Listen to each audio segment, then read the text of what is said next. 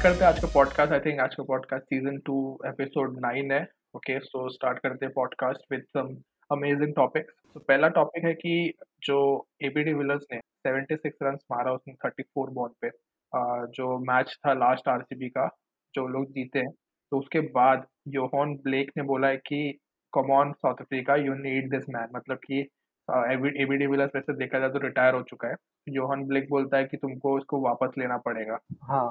तो अब तक आरसीबी के तीन मैचेस हुए उसने फ़र्स्ट में भी फोर्टी नाइन रन सेकेंड में उसको बैटिंग में मिली और थर्ड में भी उसने थर्टी फोर बॉल में सेवेंटी सिक्स रन मारे। वो जो बोल रहा है वो सही बोल रहा है क्योंकि इस उम्र में भी वो इतना फिट फिट भी है और अच्छा परफॉर्मेंस भी दे रहा है। तो नेक्स्ट ईयर वर्ल्ड कप आ रहा है टू ट्वेंटी वर्ल्ड कप इस वजह से बोल रहे हैं कि उसने वो वर्ल्ड कप खेलना चाहिए। हाँ लेकिन बात करते मुझे लगता है वो तीनों फॉर्मेट से रिटायर हो चुका है। अगर मैं रॉन्ग हूँ तो मुझे बताना। हाँ बराबर वो तीनों फॉर्मेट से रिटायर हो तो अब ऐसा वापस आना पहले तो इस, इस चीज़ पे बात करते हैं कि रिटायरमेंट लेने के बाद वापस आना। पहले तो ये क्या तुझे लगता है कि किसी प्लेयर को करना चाहिए या फिर एबी डिविलियर्स को ऐसा करना चाहिए? मेरे ख्याल से तो ऐसा कोई रूल तो बना नहीं है कि नहीं आ सकता मतलब ऐसा रूल होता कि नहीं आ सकते तो खेल सकते ऐसा कुछ रूल नहीं है तो आ सकते और टीम को ज़रूरत है और वो अच्छा परफॉर्मेंस दे रहा है कि मैं टीम को जीता सकता हूँ।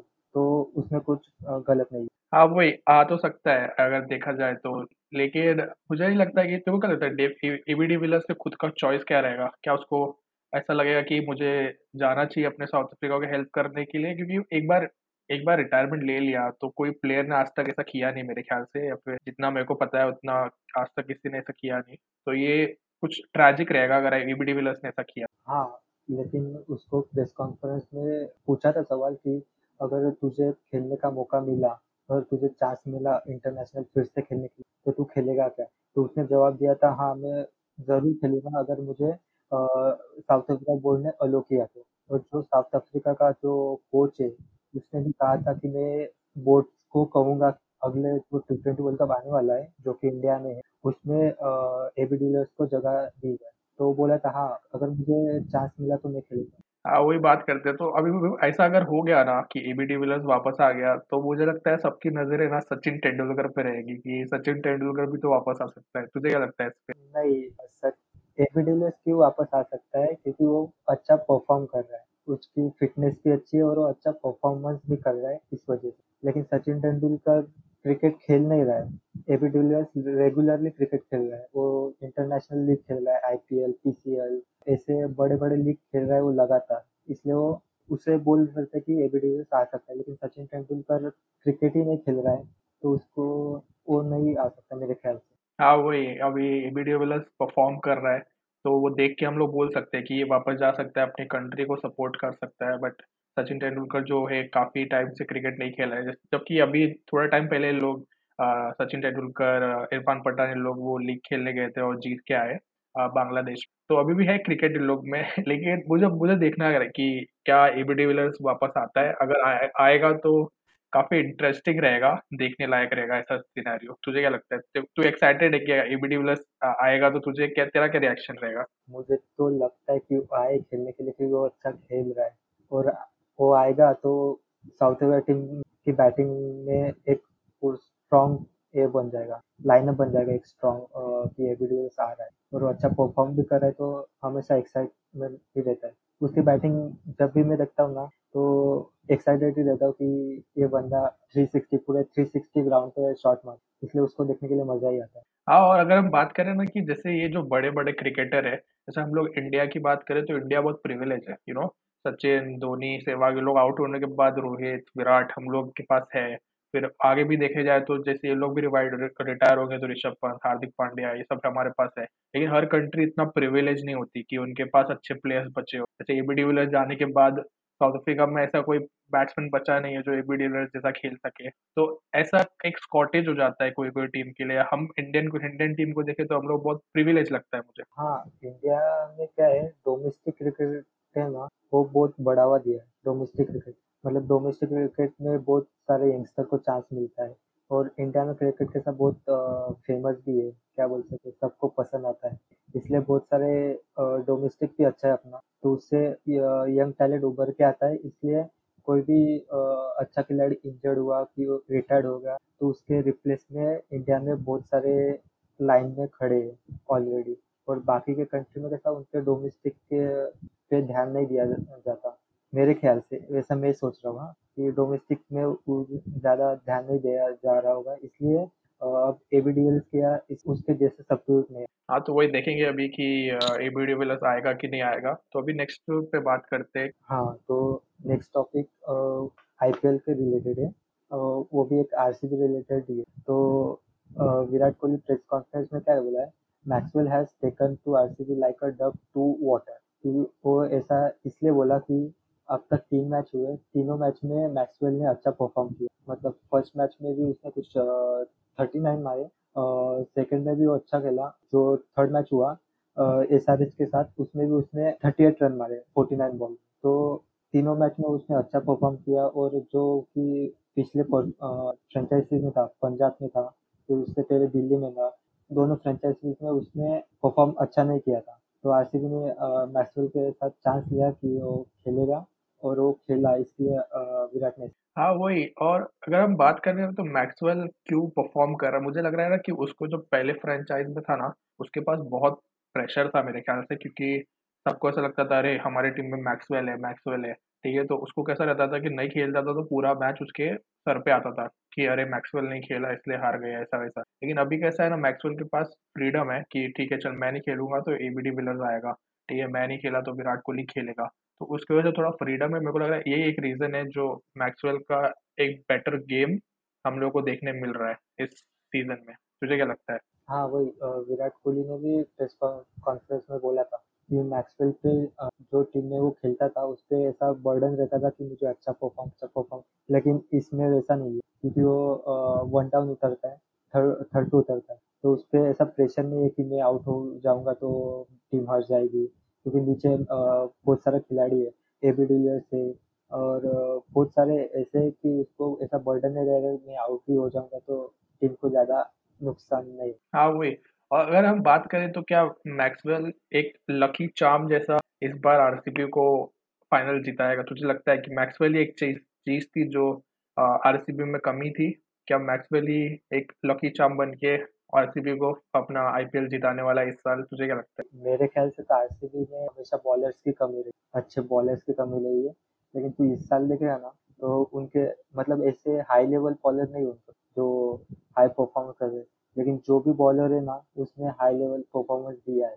हर्षद पटेल को देखते उसके पास अब और पर्पल कैप है। सबसे ज़्यादा विकेट लिए अब तक उसने। फिर मोहम्मद सिराज को देख ले। मोहम्मद सिराज ने डेटोर में बहुत अच्छी बॉलिंग की है। तो उनकी बॉलिंग सबसे बड़ी कमज़ोरी थी, लेकिन इस साल बॉलिंग ज़्यादा उभर के आई है, इस वजह से वो तीनों मैच जीते स्टार्टिंग और मैक्सवेल ने तो काम किया ही है, उसने बैटिंग अच्छा किया ही है, लेकिन मेरे ख्याल से बॉलिंग को ज़्यादा क्रेडिट देना चाहिए। हाँ एकदम सही बोला तूने कि बॉलिंग को ज़्यादा क्रेडिट देना चाहिए, क्योंकि हम देखें ना तो पहले जो मैचेस थे, जो भी मैचेस हारी है, उसमें रन कभी कम नहीं बनाई है आरसीबी ने। हमेशा रन अच्छा अच्छा खासा ही बनाती है। लेकिन उनके बॉलर पता नहीं क्या हो जाता है उनको आरसीबी में, क्योंकि बहुत बड़े बड़े बॉलर रह चुके हैं आरसीबी हम बात करें तो डेल स्टेन वगैरह रह चुके हैं। तो इतने बड़े बड़े बॉलर रहने के बावजूद टीम बॉलिंग करते हुए हारती थी। तो मुझे लगता है बॉलिंग बहुत कमज़ोर साइड था और अगर वो लोग ने, अगर उनको आईपीएल जीतना है तो मुझे लगता है बॉलिंग इंप्रूव करनी पड़ेगी, क्योंकि बैटिंग तो हमेशा आरसीबी की अच्छी थी। हाँ वही उसकी बैटिंग हमेशा अच्छी थी। क्योंकि Virat Kohli AB de Villiers फिर यंगस्टर भी उनके बैटिंग योगदान देते थे देवदत्त पडिक्कल वगैरह। ये बैटिंग हमेशा अच्छी थी। फिर उनकी बॉलिंग में प्रॉब्लम था, जो कि इस साल अच्छा दिख रहा है बॉलिंग अटैकिंग और बात करें तो जो थर्ड मैच आरसीबी जीती है अगेंस्ट केकेआर और बात करते हैं कि केकेआर का कितना मतलब कैसा टाइम चल रहा है? अभी उन लोग ने काफ़ी मैच हारा है। और वो पिच के बारे में बात करते हैं कि जो चेन्नई का पिच है, उसके ऊपर बात करें तो वो पिच कैसा लग रहा है तेको मैं तो कब से देखो डेढ़ सौ के ऊपर तो रन जाता नहीं उस हाँ तो चेन्नई के पिच के बारे में बात करें तो चेन्नई का पिच कैसा है? जो सेकंड बैटिंग कर रहा है मतलब जो कि चेस कर रहा है, उसके लिए बैटिंग करना आसान नहीं रहता। खास करके पंद्रह ओवर के बाद। पंद्रह ओवर के बाद उसको खास मेरा बॉल फंस रहा है पिच पे। इस वजह स्पिन के लिए बहुत अच्छी अच्छी है पिच और के की बात करें तो के मतलब जीता हुआ मैच हारी है। मुंबई के साथ तू देखा होगा उनको तीस बॉल में थर्टी वन रन चाहिए थे इकतीस रन चाहिए थे लेकिन वो वो मैच हार गई। कोई भी मतलब एक एक रन करके भी जीत सकते लेकिन वो वो मैच हार गई। फिर उसके बाद आर के साथ हुआ वो भी मैच उनके हाथ में ही था लेकिन वो भी वो हार गई। हाँ वही और ये पिच है ना काफ़ी तो केकेआर ने कहा भी है कि आ, बहुत अच्छा लग रहा है चेन्नई छोड़ के हम जा रहे हैं वानखेड़े जा रहे हैं वहाँ खेलेंगे ओके तो लेकिन इस साल का जो मैचेस है बेसिकली हर साल कैसा होता है कि एक मैच आप मतलब आप अपने घर पे सात मैच खेलते हो, सात या आठ मैच और अपने घर के बाहर कोलकाता से मैच है तो कोलकाता के साथ एक मैच उनके घर में खेलोगे। लेकिन इस इस साल कोविड की वजह से काफ़ी सारे मैचेस एक ही जगह पे हो रहे हैं। जैसे अभी तक हम देखने जाए तो वानखेड़े और चेन्नई में ही सारे मैचेस हुए। तो तुझे क्या लगता है कि ये फेयर है ऐसा करना चाहिए था कि अ, मतलब सब मैचेस अपने घर पे ही कराने चाहिए थे तो वो होम एडवांटेज मिलता था। नहीं ये फेयर ही हुआ है अब तक मतलब इस साल मैच कैसे हो रहे जो होम टीम है ना होम टीम को एक भी मैच उसके होम टाउन में खेलना नहीं मतलब होम एडवांटेज उन्होंने निकाल दिया ऐसा किया और आठ वेन्यू डिसाइड किया कि ये आठ ग्राउंड पे पूरा आईपीएल मैच खेला जाएगा। तो ऐसा डिसाइड किया चेन्नई में चेन्नई और मुंबई पहले दो डिसाइड किए इसमें मैच खेले जाएँगे। फिर अगले दो वेन्यू में पूरे मैच खेले जाएँगे। ऐसा डिसाइड हुआ है। हाँ वही तो देखते हैं अभी क्या होगा। इससे ना मुझे लगता है एक चीज़ अच्छी है कि ना किसी को भी कोई एडवांटेज नहीं जैसे कि अभी मुंबई में चेन्नई आए तो मुंबई को एडवांटेज चेन्नई में मुंबई जाए तो चेन्नई को एडवांटेज लेकिन अभी कैसा है, किधर भी अगर मैच खेलेंगे ना तो दोनों टीम के लिए सेम है वो, कि दोनों टीम के लिए नई जगह है वो। तो मुझे लगता है ऐसे मैचेस होना ना फेयर मैचेस होते हैं। ठीक है, कि दोनों को कुछ पता नहीं है उस जगह के बारे में, या फिर दोनों को पता है कि उस जगह में प्रॉब्लम्स है तो दोनों अपने टैक्टिक्स को अपने हिसाब से खेल सकते हैं। तो मुझे लगता है ये ज़्यादा बेटर है इंस्टेड ऑफ़ होम एडवांटेज और अवे एडवांटेज लेकिन हम फैंस की बात करें, जब फैंस वापस आ जाएँगे, तब मुझे लगता है होम और अवे का बहुत इंपॉर्टेंस है। क्योंकि जब अगर वानखेड़े में मैच है तो पूरा वानखेड़े मुंबई इंडियंस के फ़ैन से भरा रहेगा। चेन्नई में मैच है तो पूरा चेन्नई के फ़ैन से भरा रहेगा। तो मुझे लगता है वो ज़्यादा अलग रहेगा। हाँ लेकिन होम एडवांटेजचा फ़ायदा काय रहता है? जब अपन ऑप्शन में टीम डिसाइड करते हैं तो टीम ऐसे बनाते हैं कि जो होम कंडीशन में बेहतर परफॉर्म कर सके तो वो भी एक फ़ायदा रहता है होम होम में मैच रहना। ये अब देखना अब मुंबई में मैच रहेगा तो मुंबई में फास्ट बॉलर अच्छे फास्ट बॉलर चाहिए। इसलिए मुंबई इंडियंस ने बुमराह ट्रेंट बोल्ट कुल्टना ऐसे अच्छे फास्ट बॉलर को टीम में रखा है। अगर मुंबई में स्पिनर अच्छे रहते अच्छे परफॉर्म करते तो मुंबई इंडियंस में स्पिनर स्पिनर रहते। तो ये भी एक पॉइंट है और अगर बात करें तो लास्ट टाइम हम देखें ना तो चेन्नई सुपर किंग्स का बहुत गंदा वो आईपीएल था। तो तुझे लगता है कि चेन्नई सुपर किंग्स का गंदा आईपीएल इसलिए था क्योंकि वो ऐसी टीम थी जो अपने घर के बाहर खेलना नहीं जम रहा था उनको। बाकी सब टीमें थी, जैसे मुंबई इंडियंस की बात करें, अपने घर के बाहर खेल रही थी तो भी अच्छा खेल रही तो तुझे लगता है कि चेन्नई सुपर किंग्स का एक रीजन कि वो लोग इतना बेकार खेले उस सीज़न उसका एक बहुत बड़ा रीजन था कि वो लोग घर के बाहर खेल रहे थे सारा। ऐसा तो डायरेक्टली बोल नहीं सकते, लेकिन क्या था, मुंबई पिछले आईपीएल में चेन्नई के पास सुरेश रायना है, जो कि मेन प्लेयर है उनका। वो नहीं था, एक वो डिसएडवांटेज था उनको। ऐसा भी बोल सकते कि होम एडवांटेज की वजह से भी उन्होंने अच्छा परफॉर्म नहीं किया। ऐसा भी बोल सकते हैं लेकिन ऐसा डायरेक्टली नहीं बोल सकते कि उनकी वजह से अच्छा परफॉर्म ठीक है तो अभी लेते एक छोटा सा ब्रेक ब्रेक के बाद आएँगे और बाकी टॉपिक्स पे बात करेंगे। तो welcome back welcome to Cricast podcast और हम बात करेंगे आगे के टॉपिक्स के बारे में। सबसे पहले तो मैं क्वेश्चन पूछता हूँ वैभव से वो कि तुझे क्या लगता है इस टाइम पे नंबर वन ओडिया बैट्समैन कौन है? नंबर वन तो अब आईसीसी ने रैंकिंग जारी किया है तो उसमें तो बाबर आज़म को बाबर आज़म ने टॉप किया है। फिर दूसरे पे विराट कोहली है। तो अगर मैं डिटेल में बताऊँ, एकदम सही बोला तूने कि बाबर आज़म ने टॉप किया है। तो डिटेल में बताओ तो विराट कोहली का जो स्ट्रीक था, वो 1258 डेज़ का था, ठीक है? अगर हम बात करें तो सबसे ज़्यादा लंबा स्ट्रीक था विविन रिचर्ड्स का 1704 डेज़ का, और उसके बाद था माइकल बेवन का 1259 तो ये थर्ड स्पॉट पे पहुँच गया थर्ड स्पॉट पे 1200 मतलब अगर दो दिन और बाबर आज़म रुक जाता दो दिन और, या फिर दो दिन और लगते हैं अगर इसको अपडेट होने में तो सेकंड बेस्ट बन जाता है तो बात करते हैं स्ट्रीक ब्रेक हो रही मुझे लगता है ना स्ट्रीक में ज़्यादा कोहली के स्किल्स के भी बात होनी चाहिए, लेकिन मुझे लगता है कोरोना वायरस की वजह से ना काफ़ी मैचेस हुए नहीं लोगों के। इसका भी एक रीज़न है कि इतने टाइम तक इतने ऊपर टिक पाया। तुझे क्या लगता है? हाँ वही कोरोना मैचेस भी नहीं हुए और मैचेस नहीं हुए तो परफॉर्म करने को नहीं मिला। ऐसा भी हो सकता था कि वो अच्छा परफॉर्म करता, विराट कोहली तो पहले भी टिका रहता। ऐसा भी हो सकता था। हाँ वही। और मुझे लगता है कि बाबर आज़म बेटर है विराट कोहली से अगर मैं तेरे को ऐसा पूछूँ तेरा क्या फेवरेट है दोनों? मैं मुझे पूछे तो मैंने पाकिस्तान बाबर आज़म को खेलते देखा ही नहीं है। सिर्फ़ मैंने उसको वर्ल्ड कप में खेलते देखा है क्योंकि वर्ल्ड कप जैसा इंडिया इंडिया पाकिस्तान का मैच होता है तब अपन खेलते देखते। तब वो कुछ कुछ खास खेला नहीं था। प्रॉब्लम क्या है इंडिया और पाकिस्तान का मैच होता नहीं है। तो कंपेयर अपन करेंगे कब करेंगे जब मैच होगा। मैच हो ही नहीं रहा है तो अपन कंपेयर कैसे करेंगे? ऐसी बात है। हाँ वही, अभी कैसे बात करें कि ऑस्ट्रेलिया और इंडिया का मैच होता है तो कैसे अपन स्टीव स्मिथ और उसको कंपेयर करते हैं? विराट कोहली को, जैसे इंग्लैंड का मैच होता है तो रोज, जो रूट से कंपेयर करते हैं, फिर केलिन केन विलियमसन से कंपेयर करते हैं। तो जब तक ये मैच होता है, ऐसा लगता है कि पाकिस्तान ना कहीं और ही खेल रहे हैं इंटरनेशनल क्रिकेट खेल ही नहीं रहे, क्योंकि हम लोग देख ही नहीं पा रहे हैं बेसिकली उनको खेलते हुए। और क्योंकि हम हम क्यों देखेंगे? Pakistan versus South Africa match क्यों देखेंगे? हम इंडियन है तो हम अपने साथ जब होगा, वही वही मैच पर ज़्यादा फोकस करेंगे। तो मुझे लगता है जल्द से जल्द, और मुझे लग रहा है ना, लोग अभी करने वाले, क्योंकि अभी देख टी ट्वेंटी वर्ल्ड कप आने वाला है तो ये पॉलिटिकल वॉलिटिकल का जो बोलते हैं लोग कि पॉलिटिकल रीजन की वजह से मैच नहीं हो रहा है अभी जो अभी जो टी ट्वेंटी उसमें तो करना ही पड़ेगा ठीक है? टी ट्वेंटी वर्ल्ड कप में आपको करना ही पड़ेगा हर हर टीम का हर टीम के साथ मैच कराना पड़ेगा। तो मुझे लगता है तब तक हम लोग को वेट करना पड़ेगा। नहीं वो, वो जो टी ट्वेंटी वर्ल्ड कप होने वाला है तो वो सुना मैंने न्यूज़ देखा कि इंडियन पॉलिटिशियन ने अलो किया है उनको वीज़ा तो वो आने वाले हैं इंडिया में टी ट्वेंटी वर्ल्ड कप खेलने के लिए। हाँ वही तो देखते हैं अभी मज़ा आएगा मेरे को तो लगता है कि क्योंकि one of the best matches लगता है पाकिस्तान और इंडिया का। मैं तो हर बॉल मिस नहीं करना चाहता। जो भी बॉल रहते हैं, हर बॉल देखना चाहता हूँ कि अब क्या होगा, अब क्या होगा। और मैं बहुत मिस कर रहा हूँ कि इंडिया पाकिस्तान का मैच नहीं हो रहा है, लेकिन देखेंगे अभी फ्यूचर में चेंज होगा, क्योंकि मज़ा आएगा। ऐसा लग ही नहीं रहा ऐसा ऐसा भूल ही गया कि पाकिस्तान से कोई टीम भी है।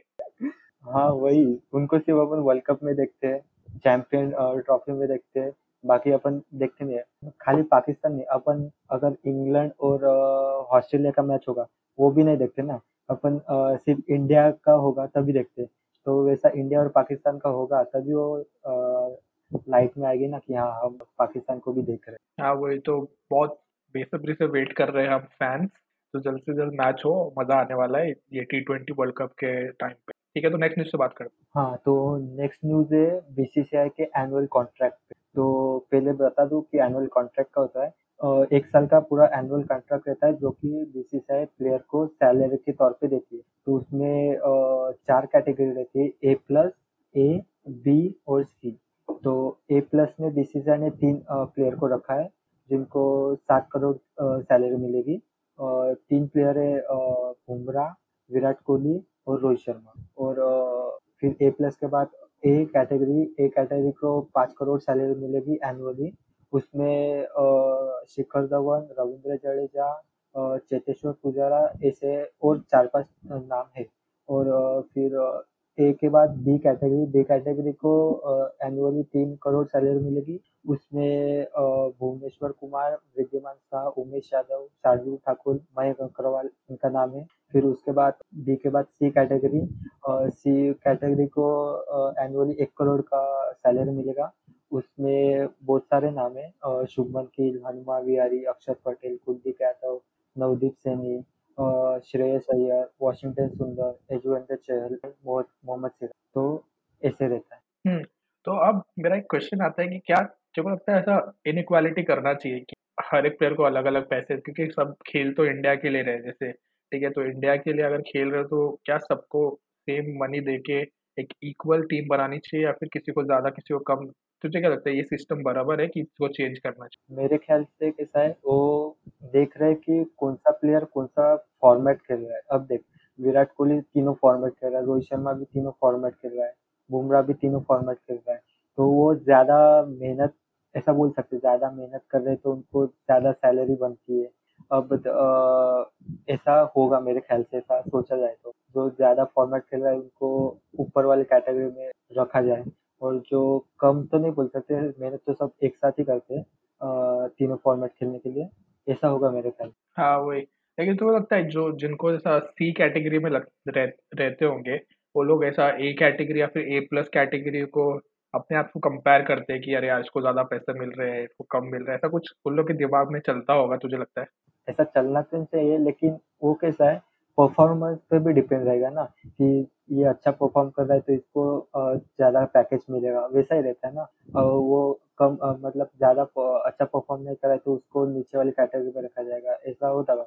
हाँ, वही। मुझे ऐसा लगता है कि ना हर एक प्लेयर को सेम कॉन्ट्रैक्ट रखना चाहिए, मेरे हिसाब से क्योंकि अगर एक इक्वालिटी बना के रखे ना तो ज़्यादा बेटर रहेगा मुझे लगता है क्योंकि सब इंडिया के लिए खेल रहे हैं।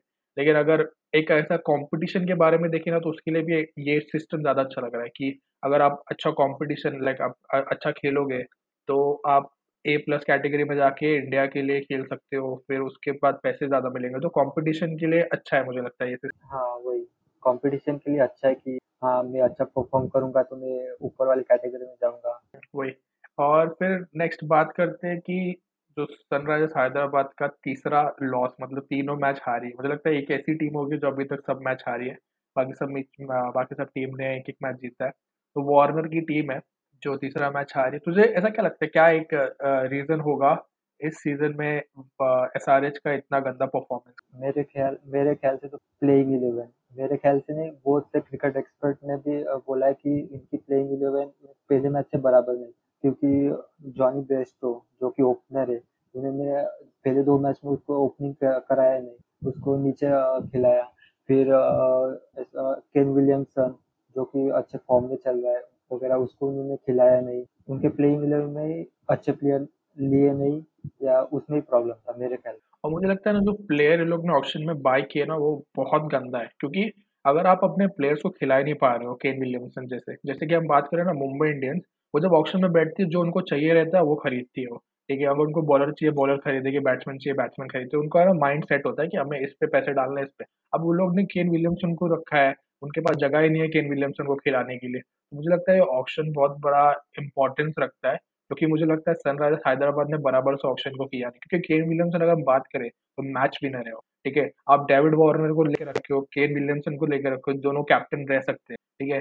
तो आपको सोचना पड़ेगा कि किसको बाय करना चाहिए और किसको नहीं चाहिए। अगर अच्छा प्लेयर मिल रहा है इसका मतलब नहीं कि सिर्फ़ जाके खरीद लो कोई भी। हाँ, वही उनका केन विलियमसन को उनको बैठाना ही पड़ता है बाहर क्योंकि डेविड वार्नर को बाहर बैठा नहीं सकते, जॉनी बेस्टो को भी बाहर बैठा नहीं सकते, फिर अपना मोहम्मद सिराज को बाहर बैठा नहीं सकते, फिर एक स्पॉट खाली रहता है, लेकिन प्रॉब्लम आता है कि ऑलराउंडर को खिलाए कि केन विलियमसन को खिलाए जो कि बैटिंग करता है ऑलराउंडर में भी उनको बहुत ऑप्शन मोहम्मद नबी है, जो कि बॉलिंग भी डालता है और बैटिंग भी करता है, इसलिए वो एसआरएच ज़्यादातर अ, ऑलराउंड की तरफ़ जाती है और इस केन विलियमसन को बेंच पे बैठा है। हाँ, वही अभी तूने मोहम्मद सिराज बोला मैं उसको करेक्ट करूँगा, मोहम्मद सिराज नहीं जेसन होल्डर है और रशीद है, ठीक है? ये दोनों है तो मुझे तो को लगता है इन चारों में से अगर किसी को हटाना हो, तो इन चारों में से किसको हटाना चाहिए? David Warner Jonny Bairstow, Rashid और अपना जेसन होल्डर इन चारों में से किसी को एक निकाल के केन विलियमसन को डालना तो किसको डालना चाहिए? तेरे हिसाब?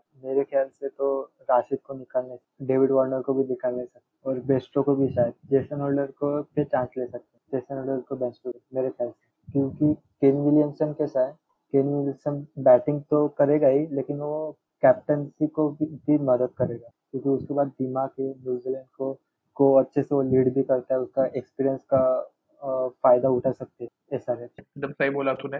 देखते हैं उसको और मैं तो बहुत बड़ा फ़ैन हूँ केन विलियमसन का, उसकी थिंकिंग का। जिस तरीके से उसने न्यूज़ीलैंड को वर्ल्ड कप पे लेके गया था फाइनल तक। जीते नहीं थे वो अलग बात है, लेकिन उसकी कैप्टनशिप का हमें जैसे कि रोहित शर्मा कैप्टनशिप करता है, मुझे लगता है वही क्वालिटी थोड़ी बहुत उसके अंदर भी है। तो मेरे को उसकी कैप्टनशिप भी देखना है, लेकिन वो अभी इस टाइम पे थोड़ा डेविड वार्नर के अंडर है, लेकिन मुझे उसकी कैप्टनशिप काफ़ी पसंद देखेंगे कहाँ जाता है उसका करियर।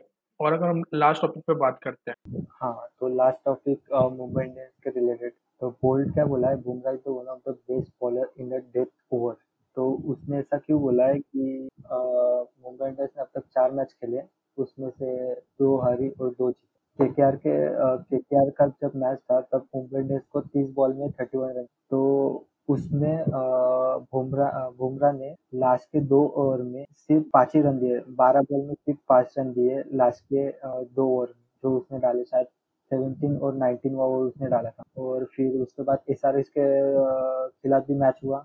वो भी कॉम्पिटेटिव मैच हुआ था उसमें भी उसने अच्छा बॉलिंग की डेथ ओवर में। इसकी वजह से उसने स्टेटमेंट दिया है कि बुमराह डेथ ओवर का स्पेशलिस्ट हाँ, वही और अब बात करें तो बोल्ट ने भी बोला है कि उसका जो काम है वो आसान कर देता है बुमराह और ये दोनों ना मिलके कितनी बड़ी बहुत बड़ी मतलब जब भी मैचेस ऐसे होते हैं ना कि ट्रेंट बोल्ट और बुमराह दोनों ही ना कितने सारे मैचेस जीता है। फिर हम बात करें तो जो पांड्या है पांड्या ब्रदर्स है फिर पोलार्ड है उन लोग ने कितना मैच जीता है। तो मुझे लगता है मुंबई इंडियंस का ना जो टीम है उसमें बहुत मैच विनर्स है ठीक है? अगर हम बात करें डीकॉक, अगर डीकॉक अच्छा खेलता है तो वो पूरा गेम हाथ से लेके चले जाएगा। रोहित शर्मा अच्छा खेलता है तो पूरा गेम हाथ से लेके चले जाएगा। पोलार्ड ने अगर सिक्स मारना स्टार्ट कर दिया तो पांड्या ने सिक्स मारना स्टार्ट कर दिया तो पूरा गेम हाथ से चले जाएगा। बुमराह ने अच्छी बॉलिंग किया कि यू नो बोल्ट ने लास्ट ओवर संभाल लिया तो पूरा गेम सामने से हाथ से चले जाएगा। तो मुझे लगता है ये सब मैच विनर्स है। और मुझे लगता है यही एक इंडियंस की क्वालिटी है कि उसके अंदर सब मैच विनर्स को खिलाती है। और इसी वजह से ना इतनी सक्सेसफुल है वो। हाँ वही। बुमराह की बात करें तो बुमराह ना ज़्यादातर नाइनटीन ओवर डालता है और बोल्ट ट्वेंटी ओवर डालता है। इसलिए नाइनटीन ओवर में बुमराह डॉट बॉल तो प्रेशर बढ़ाता है इसकी वजह से बोल्ट ने स्टेटमेंट दिया है कि वो मेरा काम इजी कर रहा है। और रही मैच विनर की बात तो बुमराह बोल्ट मुंबई में पूरे जो ऐसा बोल सकते हैं जो पूरे उनकी प्लेइंग इलेवन है उसमें पूरे के पूरे मैच विनर ही भरे पड़े। हाँ वही। और बात करें तो बुमराह ना जब से खेल रहा है ना, मुझे लगता है कि आज तक उसने ऐसा कभी डिसअपॉइंटिंग कुछ किया। अगर मुझे बात करूँ तो नो बॉल जो है वो डालता है। लेकिन ऐसा कभी देखा ही नहीं कि वो उन्नीस मिनट ओवर डालने और मार खा गया हो। जबकि कभी कभी तो एबी डिविलियर्स उसके सामने रहता है तो भी नहीं मार पाता है। तो मुझे लगता है ना, बुमराह एक क्वालिटी बॉलर है और मुझे लगता है इस टाइम पे बुमराह से बेटर बॉलर कोई नहीं है इंडिया में। अब आप देखना तो आईपीएल में देख, वो भले ही आज के मैच में उसने दो नो बॉल डाले लेकिन तो पूरा ओवर डालेगा तो उसमें एक भी फोर नहीं था। मतलब हाँ उसको बोल सकते कि आज की जो क्वालिटी सबसे बड़ा क्वालिटी हम्म, लेकिन अपन ने पहले भी बात किया इस बारे में कि उसका जो एक्शन है कि उसका एक्शन की वजह से ना वो ज़्यादा टाइम तक क्रिकेट नहीं खेल पाएगा ऐसा लगता है। अगर फिटनेस उसने अच्छा रखा तो देखेंगे लेकिन उसके एक्शन की मतलब एक ऐसी चीज़ है ना उसकी एक्शन उसकी पावर भी है और उसकी वीकनेस भी ठीक है? और मुझे लगता है तो मुझे लगता है जितना टाइम खेल सकता है खेले। तो तुझे क्या लगता है कि उसका एक्शन ठीक है कि नहीं है? हाँ ऐसा एक मुझे नाम नहीं याद, लेकिन किसी ने तो ऐसा स्टेटमेंट भी दिया था कि बुमराह के एक्शन की वजह से ये ज़्यादा टाइम क्रिकेट नहीं खेल सकते। लेकिन वही, तू जो बोला कि उसका वो पावर भी और उसका वीकनेस भी बन सकता है। लेकिन पावर तो है उसका एक्शन की वजह लेकिन अपन वीकनेस बोल नहीं सकते कि उसका वो वीकनेस बनेगा। क्योंकि वो खुद को फिट रखेगा तो वो वीकनेस नहीं रहेगा, वो वीकनेस उसका हट जाएगा। और मेरे ख्याल से तो वो उसको वीकनेस होने नहीं देगा, क्योंकि अब तू देख रहा है इंडिया में फिटनेस को फिट फिटनेस को बहुत बढ़ावा दिया जा रहा है विराट की वजह से। तो नहीं रहेगा मेरे ख्याल से। लेकिन मैं वही बात कर फिटनेस तो ठीक है अपने जो वर्कआउट वगैरह करते हैं, लेकिन जो उसका जो एक्शन है ना, मुझे लगता है उसकी वजह से जो उसके शोल्डर पे स्ट्रेन आता होगा। मैं कभी भी उसका एक्शन देखता हूँ कैसे डाल रहा है ये? मैं तो यही सोचता हूँ कि कैसे ये बॉल डाल रहा है, इसके हाथ में दर्द नहीं हो रहा है वगैरह, क्योंकि एकदम अजीब ही एक्शन है। मुझे लगता है वो स्ट्रेन है ना, आगे जाके थोड़ा ज़्यादा हो सकता है मेरे ख्याल से वही एक रीजन हो सकता है। मुझे लगता है फिटनेस तो उसका रहेगा ही, पतला रहेगा भागे भागेगा अच्छे से लेकिन वो हाथ में जो स्ट्रेन है ना मेरे को लगता है वो एक प्रॉब्लम है ऐसा अपन एक्सपर्टली बोल तो नहीं सकते कि ऐसा होगा ही लेकिन हाँ ऐसा हो भी सकता है। हाँ वही। देखते हैं कि बुमराह मुझे लगता है बुमराह जब तक खेल सकता है उसको खिलाओ हर मैच खिलाओ उसको। ठीक है शादी वादी बाहर में गया पहले उसको मैच खिलाओ। ठीक है तो अभी देख बस आज के लिए इतना ही फिर मिलते हैं नेक्स्ट वीक नेक्स्ट पॉडकास्ट के साथ। तो बस इतना ही। और इस पॉडकास्ट का वीडियो क्लिप्स हम यूट्यूब अपलोड करेंगे। तो अगर आपने क्रिककास्ट को वहाँ पे फॉलो करना है सब्सक्राइब करना है तो ज़रूर करो। तो बाय एवरीवन नेक्स्ट वीक मिलते हैं न्यू टॉपिक के साथ।